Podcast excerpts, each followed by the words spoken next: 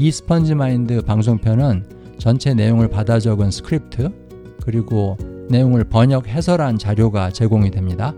spongemind.org에서 무료로 받으실 수 있습니다.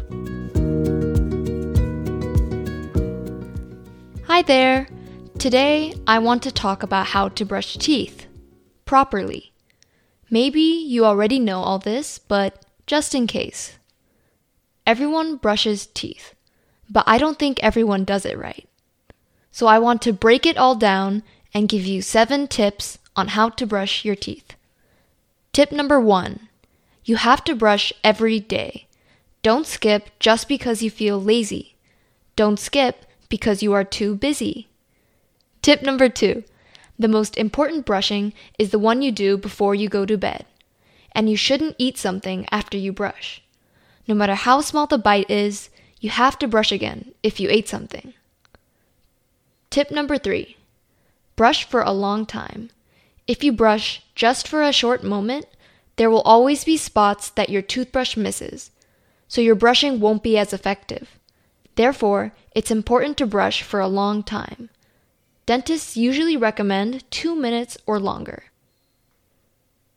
Tip number four it's best to brush right after you ate something. The reason is the longer you keep the inside of your mouth clean, the better. For example, let's say you eat lunch at noon and eat dinner at 7. If you brush teeth as soon as you finished lunch and eat nothing until dinner, it would be ideal because that means you would be keeping your mouth clean for 7 hours. And 7 hours is a long time. Tip number 5. Brush the parts between your teeth and your gums with extra care because usually those are the places where food gets stuck and it can cause all kinds of problems. So you should pay special attention to them. And it would be better if your toothbrush makes contact with them at a few different angles. Tip number six don't forget to massage the gums with the toothbrush. In fact, many problems with our teeth, like cavities, often start from the gums. So it's important to keep our gums healthy. So don't stop at brushing the teeth only.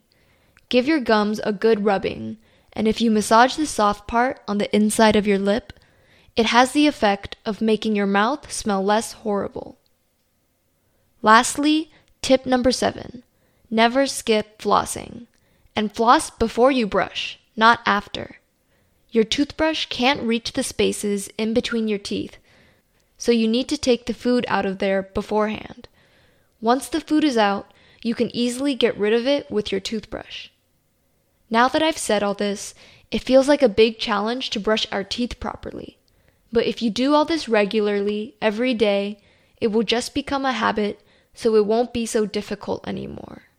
It works just like language learning. That's it for today. Bye.